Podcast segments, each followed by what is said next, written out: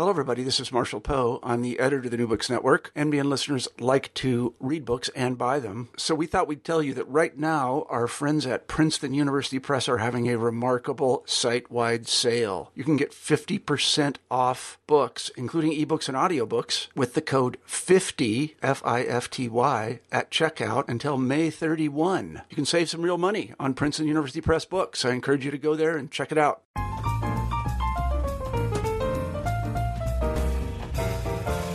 Hello and welcome to New Books in Literary Studies on the New Books Network. I'm Annette Joseph Gabriel, the co-host of the channel. Today I will be talking with Regine Jean Charles about her book Conflict Bodies: The Politics of Rape Representation in the Francophone Imaginary.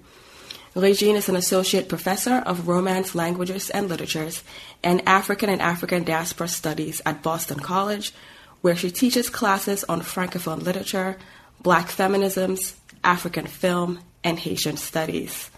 Thank you, Regine, for joining me today to talk about your wonderful book. Thank you so much for having me. I'm really excited to have this conversation with you. So, I'm wondering whether um, we could begin just by you telling us a little bit about how you came to this mm-hmm. project. Sure.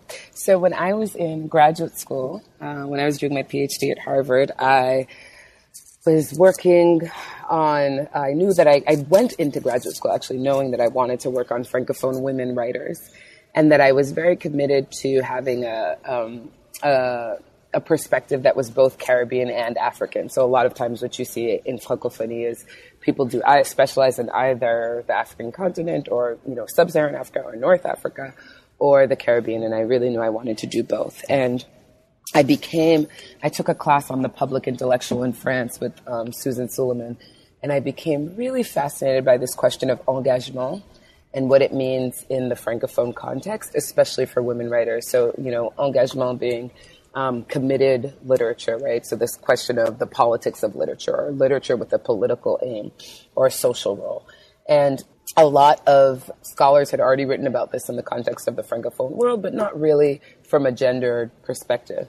So this is what I thought I was going to write my dissertation on, but I still felt there was something kind of missing in that. And then in my um, personal life, I started doing a lot of work with um, an organization now known as A Long Walk Home, whose uh, at the time their mission was to end violence against women and girls, and now we say our mission is to um, mobilize, empower, and inspire young people to end violence um, against women and girls. But uh, so I started doing this work really because I was acting and my friend, who's a co-founder of the organization, asked me to audition for this performance. And the performance was actually her personal story of going from rape victim to rape survivor. And um, it was a performance that we would, were, what, I was participating in what would be the second performance of it. And so as I became involved with that, I just started to, to really think more um, about sexual violence in various contexts. And I felt that I really needed to equip myself because a lot of people began to disclose to me as I told them that I was performing in this show. And, you know, I had always been a feminist. I had always thought about, um, you know, rape culture, um, violence against women. I did not realize how many people I knew were survivors because they had not yet disclosed to me. And so as, as this was happening, so I'm writing my dissertation, I'm, you know, acting in this show, and all these people are disclosing to me. And so I said, I think to myself, well, I really want to be better equipped to deal with this. So I started volunteering at the Boston Area Rape Crisis Center and it was at that point that I realized that, you know, I could actually look at engagement, look at violence against women um, as a way to, uh, as a, an expression, right? The representation of, vi- of violence against women as an expression of these authors' engagement. Because what kept happening in these novels that I was reading is there were scenes of sexual violence. So when I wrote the dissertation, it was actually um, the original dissertation was called um, "Gendering Violence." And I really put emphasis on the viol, but it was really about gender based violence in general. So it was not exclusively sexual violence. And then when I, you know, I, so I wrote that dissertation and then I went on to do a postdoc. And as I was doing my um, postdoc, I realized that what I really wanted to do is just narrowly focus the project on only, only on representations of sexual violence. And I, again, I had been continuing the work that I started as a performer. I then became a board member and I was a lecturer. And so I became very involved in the movement to end rape. And so it just was almost like a natural intersection for me that this area that I was really committed to in my activist life became something that I had to address also in my intellectual life. So when I when I went from when I narrowed the project from gender-based violence in general to specifically sexual violence, it actually felt very liberating for me. Um, because I was mm. like, oh, I, you know, this is this like makes so much sense because this is something that I'm passionate about and that I really feel called to, um, you know, speak out about and advocate against. So I was glad to have discovered that. So that's the kind of uh, I don't know, it's a little bit of a winding path from how I got there, but it was really, you know, inspired by this work. I always tell my students, you know, it was inspired by this work that I was doing outside of the classroom. And I began to think more critically about how I could marry the two. Um, and I was really able to do that when I went from the dissertation to the book. That's that's really fascinating, especially to think about sort of this one of these origin moments of, of this project being in this um, coming out from your, your performance or your participation in this show um, because you think about different kinds of media in the text right? You look at um, you look at literature you look at film you look at photography. And i guess i'm and, and these are all media that t- sort of target audiences in different ways. And so i'm just kind of wondering in writing this book who did you imagine as your audience and how did you want the book to speak to them? So i always say that i wrote the book with survivors of sexual violence in mind, right? So, mm-hmm. um, you know, I am not a survivor of sexual violence. I think, you know, we've all survived different things, right? I've definitely been, you know, as, as we're in this current moment thinking about me too, I'm definitely a survivor of sexual harassment or what have you, but I'm not a survivor of rape. And I really wanted rape survivors to read my book and know that I was empathetic and to kind of see themselves in that, right? And to feel that those stories and experience had been had were were being told or, or at least understood by someone who had not gone through the experience, but who had walked through that experience with many different people. And um, so that was one. So that's kind of a general, you know, I wanted the, the, rape survivors, any rape survivor who picks us up, whether that person's a student or, you know, an academic, because we know given the statistics, that person could be anyone, right? Um, mm-hmm. Even you know, in the in the conclusion, most of the most of the book, I don't uh, talk a lot about representations of sexual violence that um, have male survivors, but in the in the last in the epilogue, I do. And so, mm-hmm. you know, whether they're male or female, old or young, they're really all different kinds of experiences here. But so that was first. But then also, obviously, you know, it's for an academic audience, right? I think that part of what I was um, concerned about was what I saw as an absence of thoughtful engagement with sexual violence as more than just a symbol that had been um, that and, and that had been taking place in both the the field, the literature, right? These representations of sexual violence, like for example, when they talk about um, even Aminata Traoré, right, who is someone that I really admire. She has this book called Le Viol de l'Imaginaire, right? So this idea of the rape of the African continent or the rape, you know, rape only as a metaphor. And so that had that had been something that I had observed in the literature and in the criticism. And I really wanted to address that and present a set of texts that were not doing that. Um, and show how to thoughtfully analyze those texts as well. So, academic audience, people who write about violence, people who had maybe you know rep- written um, about sexual violence, be it critically or in their fiction, but perhaps in a in a way that really bypassed it. You know, obviously students and scholars as well. Right. Well, in in your response, you've touched on, I guess, the, the, first really striking element of the book, right, which is your use of the word rape um, as an analytical term rather than sort of any number of euphemisms. Um, and I'm wondering how, how you made that decision and what was the value of naming rape for your larger project? That's good. Yeah. I think that unfortunately that people are, you know, the, uh, there's an article, they never call it rape, right? Which is a, um, mm-hmm. now I'm trying to remember where, where, where that is. I'm like, that's not in the book. It's actually an article that I published.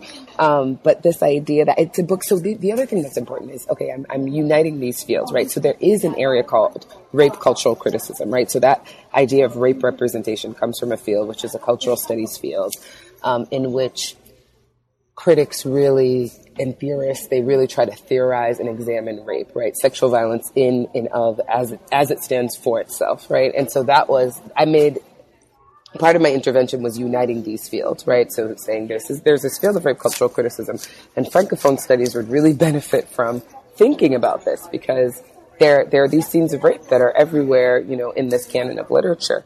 So it was really that specific field of rape cultural criticism that enabled me to um, take that step, right, and say, well, you know, this isn't just Regine, the activist, who's saying it's important to name rape and it's important to stand for survivors because people who experience rape, there are no euphemisms for their experience, right? Like they've lived that experience, you know? And so again, me, also the black feminist who's thinking about experiential knowledge, I, I felt that it was important to go back to that experience of the body, right? And then to say, well, if we're going to write about this or represent this or theorize this in a responsible way, then we have to name it, right? We have to say what it is. And that's also, I see that as a way of standing with survivors who've experienced it, who have no choice but to live that experience every day. So, in kind of thinking about about naming rape and you know, sort of not having to circum trying to circumvent um, use language that circumvents that actual real um, and, and extremely difficult reality. I, I was I was sort of wondering if you could talk a little bit about your title conflict bodies because you emphasize a lot the body as well, um, and the title conflict bodies is really compelling because you talk about women's bodies in conflict zones, um, but also more quotidian forms of sexual violence outside of conflict zones. Um, can you tell us a bit more about what that title, Conflict Bodies, does in this work?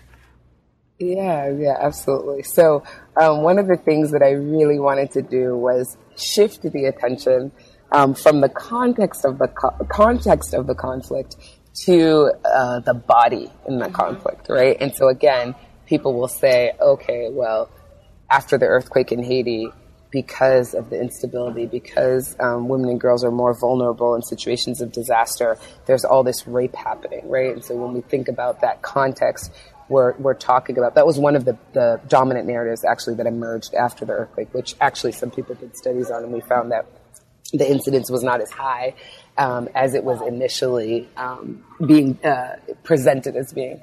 And um, so people get so focused on the idea of a conflict zone, right? In this, in the context of where this is happening. Uh, but what I want to do is kind of shift that idea from conflict. And it's interesting because part of what I'm doing is this kind of like, it's a rhetorical gesture, right? That is, that is, um, purposefully invoking the same paradigm that I'm critiquing, right? So, whereas I say, you know, I say, you know, we need to not have these metaphors um, for rape. We need to not um, just think about, we need to not say the rape of the African continent or the rape of our people um, in a metaphoric way. We need to think about what is happening to these actual survivors. And so that's why I say instead of the zone, like let's think about the bodies, right? Um, but by saying that that is actually a site of conflict, part of what I'm saying is, well, there is conflict happening there for these bodies, right? Bringing it back to those bodies was really important for me. Again, you know, and that's part of the feminist theoretical approach that I use, um, where I wanted to to to to think about that body, to think about those traumatized bodies, and not just gloss over them. As I feel that sometimes when people say, you know, conflict zones, to me, conflict zones sometimes is a way of. It's just, it seems so so like devoid of nuance, mm-hmm. you know? It just seems so like such a general term. Like, and you could just, any of these places, the places, that, and that's why it was also important to me to put Guadeloupe right. in there, right? Because Guadeloupe is not thought of as a conflict zone by any stretch of the imagination. Um, and so I'm again kind of shifting, trying to get people to think about, well, what are we really talking about when we talk about conflict and when we talk about bodies and we talk about places where violence exists? Because if the if if one in five women is being raped in the United States, if that's the incidence of rape here, and some of these so-called conflict zones we have, you know, similar numbers, then why who who gets to be called a conflict zone and why, right? Um, by the way, they never call it rape was actually the, my first published article ever. Okay. I was in legit. I was like, wait, I know I used that title somewhere for something I can't remember. Um, and I had to look. I did a search and I found it on my CV, and it's it's the first article I ever published. It was in the Journal of Haitian Studies in 2006 and it's called They Never Call It Rape Critical Reception Representation of Sexual Violence in Marie Chauvet's Colère. Okay. And um, and that title comes from a book by, uh, so the, the, the, phrase, they never call it rape, is one of the first um, books in the context of the US that um, was very forthright about naming the experience of sexual violence.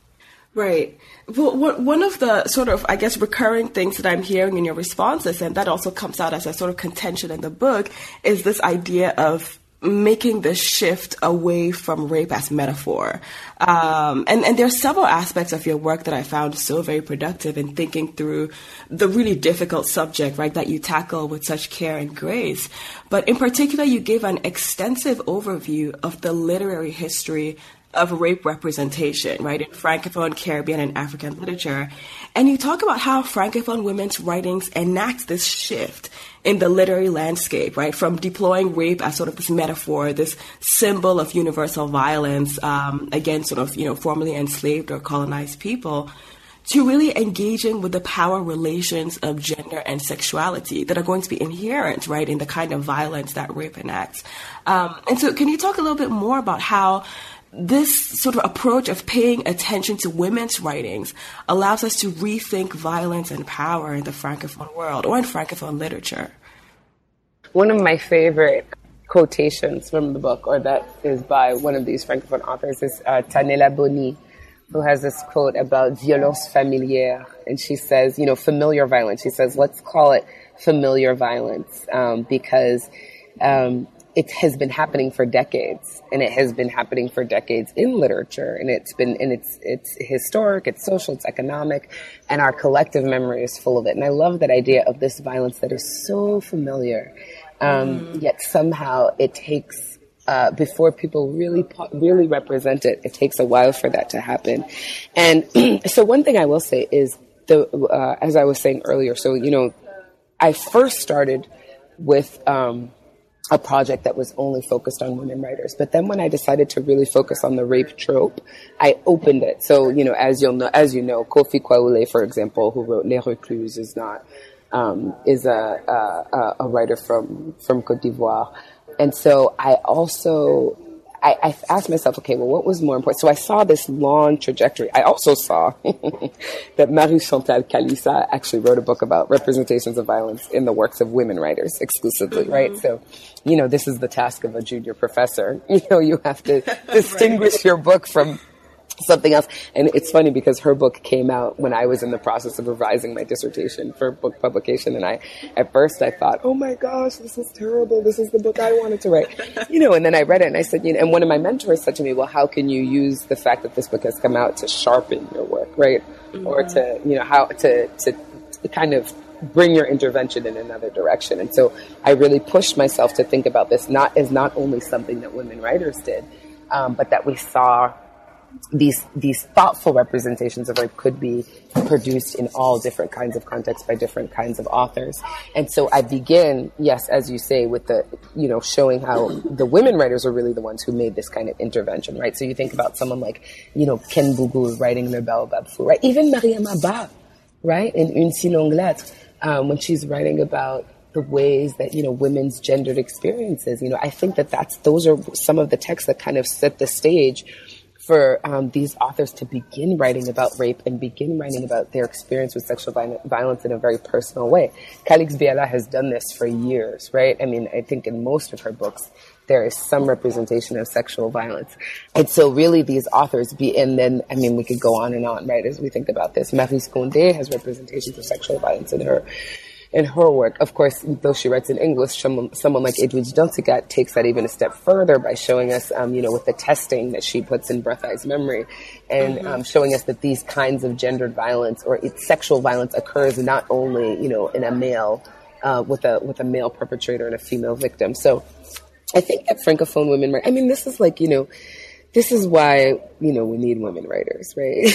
We're feminists also because I think that you know uh, this is what always happens is that it kind of opens up um, it opens up the landscape, right, for women to really think about this national narrative or to think about a dominant narrative and present a counter narrative, and often those counter narratives. Uh, are through the lens of women, right, who are marginalized, or through the lens of women whose voices have not been amplified And I think that that's why, you know, we really see this in francophonie, especially, and I actually think that engagement itself, that whole notion of engagement becomes this kind of heavy handed, um, optic, right? It becomes this very heavy, not even optic, but like a heavy handed framework. Um, that is forced on the literature, whereby there's there's there's this is how you write political literature because you're writing anti-colonialism, because you're writing against slavery, because you're writing, you know, your Mongo Beti and you're writing against the government. But what we don't think about and what, what these authors help us to see is this is also political literature, right? Writing about mm-hmm. a woman who has been violated, writing about, you know, the woman, the man who's a grand leader who, you know, is, is also abusing his wife, right? Like this is, this is also political literature. These women, I mean, they've said it many times, right? Feminists have been saying it for years that the personal is political, but I think it really takes. Um, it's really, you know, black feminists. I mean, and a lot of these authors, which I also did find fascinating, a lot of these authors like Beyala, like Gisèle Pineau, they say that they read those African American authors, right? They say they're reading mm-hmm. Alice Walker. They say they're reading Toni Morrison.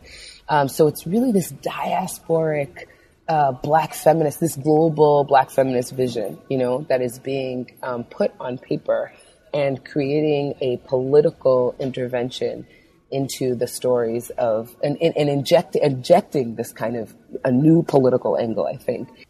Mm, I, I, think it's really fascinating this sort of opening up of the definition uh, of political literature. Um, but I think that you're expanding really multiple things in this text, right? So also, for example, the the geography of francophonie, which is a term that you you already take issue with um, in really productive ways. um, but but in thinking about sort of the geographies that you bring together, that as you rightly stated earlier on, um, are are often read separately. Um, I'm interested particularly in two moments in the text. So one is at the very beginning, where you start off with this scene of protest in the DRC, where women are protesting rape, and there's this is really fascinating um, sort of sign about you know stopping sexual terrorism. Um, and then you end with a similar scene of protest where this time Haitian women are protesting and they're evoking similar language of citizenship and human rights, um, but they're protesting the rape of a Haitian man by members of the UN peacekeeping force.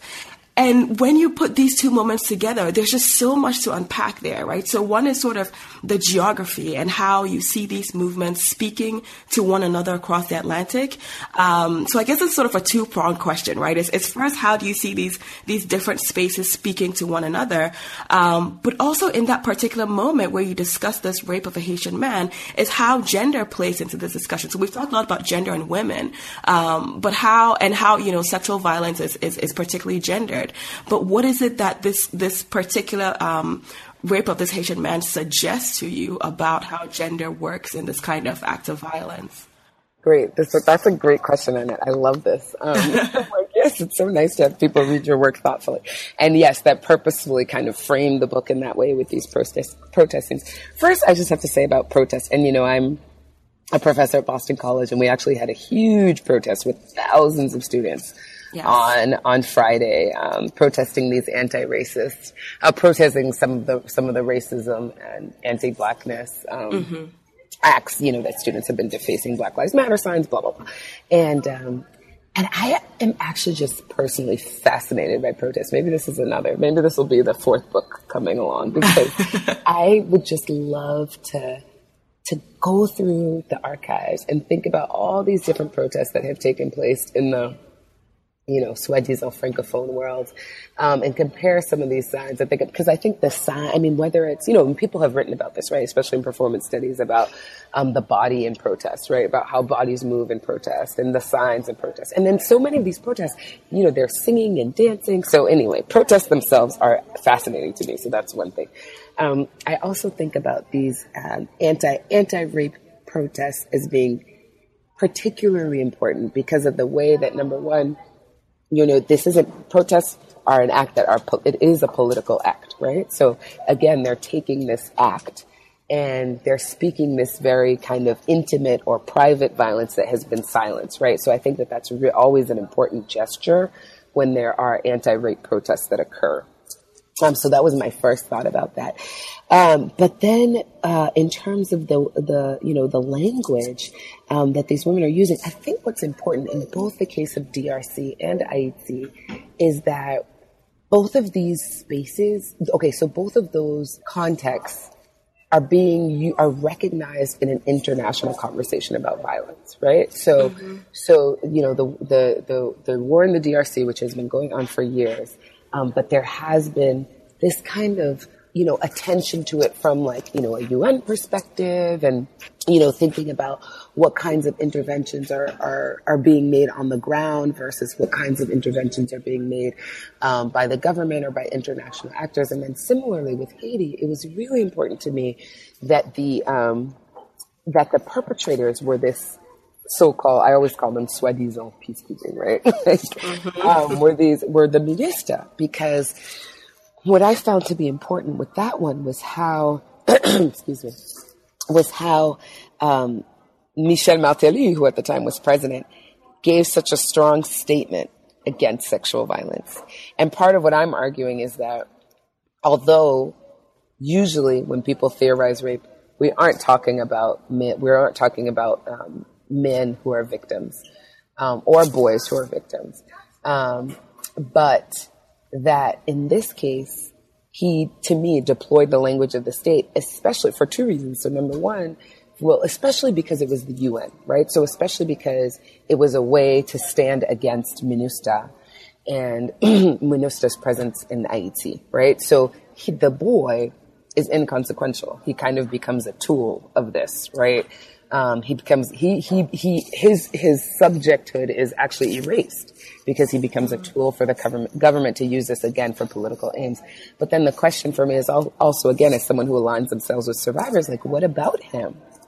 you know um, there's always the question of also you know the identity of the person how much the, the so in some in some countries like in the united states you have to protect the identity of the survivor right? You can't disclose you know the names of these people. And so this is what becomes tricky with the camera footage also right? Is that you're you know immediately identifying the person. So there are all these ways in which um, he becomes uh, a symbol right for the violence that MINUSTAH has been enacting in Haiti. And then on a larger perspective, also this institutional violence, right? In this relationship between Haiti and the UN or Haiti and the US, right? He becomes a symbol of all of those things. Um, but then it's also, again, you know, the women who are the ones protesting, right? And, right. and you know, for all we know, some of these women might be survivors as well. Mm-hmm. Um, and I found that to be just so important because I think, I mean, you know, women are amazing, right? And so I think that again, we found this in movements across time, and this is what happened with Black Lives Matter, right? That it was women who were behind. Um, it was women who were the ones who really marshaled the efforts and created that movement, right? Who came up with the phrase Black Lives Matter. Over and over, we see these women, um, often the mothers or the partners, right? With Alton Sterling, right? We see the, the, the mothers and the partners are the ones who are who are also protesting, despite the fact that the violence that is being meted out against them is so often forgotten that they're still mobilized. I don't think I answered your question, but I was just thinking. no, you did. You did definitely. Um, and and I'm really interested actually in, in this idea that you're you're sort of honing in on on about women sort of leading the public protest, right? And and their own experiences sometimes being subsumed within this larger discourse where it's it's usually you have a male figure who becomes the um, the kind of emblem, right, um, of of this violence that's being enacted. Um, and and and and in in that context, I, I would be remiss if I did not ask you this question because I have you here, given all of your expertise, um, both in your scholarship and in your in your activism as well as a public intellectual. Um, I want to think a little bit about the recent public conversation around sexual violence um, involving kind of you know prominent public figures in the entertainment industry in the United States, um, as well as the equally public disclosures by victim survivors on social media, right? So you have the sort of hashtag Me Too um, that's that's been going around. How how does your book give us the tools to rethink the language that we use to talk about rape, particularly in this kind of public discourse? That's good. That's a good question. So I think that the first thing that I say in my book is again, we cannot just think about rape in terms of metaphors, right? As someone that does so much work on gender based violence and that is really for specificity, right, of naming sexual violence, I was a little, I did find myself, you know, I, I did find myself in a little bit of a dilemma with the Me Too, right? Because mm-hmm. my question was, well, because it was victims of sexual harassment mm-hmm. and victims of sexual uh-huh. violence, right? And I think that, you know, we do use in the field an umbrella term for gender based violence. Um, which encompasses all of those. But I did want, you know, I did want there to be a little bit, I, w- I was, I did want there to be a little bit more nuance within that, right? Um, because I think that uh, now, sexual harassment and sex, some of the women that have been speaking out against um, Harvey Weinstein in, in, particular, they have been, you know, some people are, have been raped, right? Or they're saying, you know, they're, they're, they're, they're, oh, there's alleged, and I hate the word alleged, but um, they're speaking their stories also with sexual violence in addition to their stories of sexual harassment, mm-hmm. right? So as someone that just pays attention to language, right? So this was a place where like my activist self and my like, you know, literary scholar theorist self was like, eesh, oh, but wait, you know, these two are not exactly the same. Right. But there is a larger term that has them under the umbrella. And so, um, for the sake of the movement, I did think that that was important. But then the other thing is, I wonder, and this is what becomes, you know, difficult with social media in general, um, is that I wondered how I felt that the sheer volume would speak so much to people, right? But then for the, at the same time, there are some people for whom I think the sheer volume um, would make them ignore it more, right? Like they just see me too, as opposed to I am all, stand with survivors. There are so many other hashtags that explicitly name, you know, survivors. And, you know, I love the fact that this was created by a black woman and it was created, um, by Tarana Burke as uh, from a point using empathy as a point of departure, mm-hmm. right? Um, because when she tells the story about how she came up with organization and the movement, she says that it was she was talking to someone who had this experience, and she said, "Me too," so that the person knew that they were not alone. And so this is the other thing about my book is that I, a lot of these authors that I write about and the um, the photographers and the playwrights what they're, the way that they, I mean, when you look at the way that Gisèle Pineau, Éliette is basically saying, in Macadam Dreams, right, in L'Espérance Macadam, Éliette is basically saying to Angela, me too. Right? Mm-hmm. That's basically what she's mm-hmm. saying. Because here you have these two women, one who's 80, who was raped when she was, you know, eight years old. I forget exactly the ages, but let's say she, I think she's 80 and she was raped when she was eight years old. And then this other one who's a teenager who was raped, both of them by, you know, their fathers, right? And so, uh, it's that gesture. So what the novels, literature has been telling us Me Too for a long time, right? I think is what my book is saying. Mm. Um, and that again, this idea of the volume, which I think also mirrors, you know, the move, the volume. You know, people kept posting on social media. If everyone that's experienced this post, then maybe people will see how big of a problem it is. And I think when I go through that list in the first chapter and I say, here's a representation of rape, here's a representation, here's a representation, that's part of what I'm saying too, right? And then when I when I when I um, analyze a scene like the scenes in L'Espérance Macadam or even in Colère, right? Part of what I'm saying is the reason why these authors are uh, their poetics is such that they take you through this scene of rape so slowly is because they want you to experience this kind of excess of the situation, right? And so that excess of what the survivor experiences actually mirrors the excess of how rape is occurring. And, you know, my argument in the chapter about Haiti is that um, I call it beyond quote unquote political rapes, right? Because I do think that part of what Marie Chauvet uh, and some of these other authors that I talk about are saying to us is sexual violence in Haiti is not only happening in the context of conflict, right? It's happening, it's not only happening because Duvalier is in power. It's not only happening because the Tonton Macoutes or MINUSTAH or the American occupation, the Marine is raping someone, but it's also happening in these other times. And I think that that's what Me Too is also doing, right? It's telling us that this is happening all the time. Mm. And there are so many of these survivors. Yeah. I mean, I think, you know, my personal bias is I think art does it, you know, in a way that social media can't. uh, you know, I think that, that but I, am thankful. I'm very thankful. Um, for the movement. I'm thankful for Tarana Burke. I'm thankful that it's been brought out to the forefront. And I'm always, you know, seeing, speaking, you asked me also about survivors, right? And how people are, you know, about all these disclosures.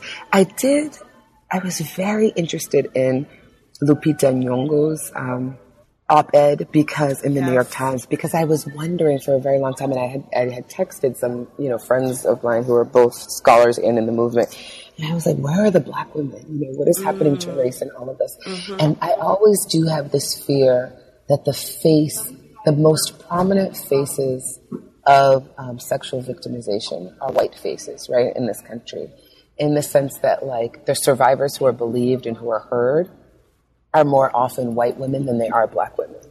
And that always is something that, and I think that that's another kind of intervention that my book is making. Um, I have another, an article that I wrote for RAL, for Research in African Literature, called Toward a Victim Survivor Narrative. And in that, I argue that we really need to, when we talk about black women, that the survivor discourse is very helpful and important, and it's a useful intervention in the field the anti-rape field in general, but that when we talk about black women, we also have to call them victim survivors, right? Because so black women are so often seen as just resilient and they're not seen as victims, you know? Mm-hmm. Um, so while we acknowledge that, yes, they are survivors as a way to empower, you know, as, as a, an empowering language, uh, we also need to acknowledge that they're victims. And so I think that that's something that I also have been watching with this Harvey Weinstein is just, I mean, it's just, you know, it's mostly white women right? That are, that are, I mean, the Hollywood, Hollywood, right? And so that's why, again, I said I was really interested to see Lupita Nyong'o, um, in her, in her testimony about what happened to her with Harvey Weinstein. And then, I don't know if you saw this, I'm sure you saw this already, but she's the only one that he has said something, like he has come out and made a statement saying yes. that that's not what happened with her. So only the black woman, mm-hmm. right? Which again is like a reminder right? That uh, of why intersectionality is important, right? Mm-hmm. Um, because the only thing that makes her different from any of these women is that she's black and the other women. So, so yeah, it's a, it's a, it's a, um, it's a difficult, it's a difficult, you know, to kind of see these things happening over and over again, right? It's difficult in the right. sense that like, wow, black women aren't believed or wow, there's so many. This is such a prevalent problem. And yet, I am someone who really does believe that I really do actively imagine a world without sexual violence. Mm. Um, and I think that that's what also holds together a lot of the, because people ask me questions like, why didn't you write about this book? Why didn't you write about this book? And if you notice, what holds many of the texts together that I look at is they're kind of, they have some measure of hopefulness, right?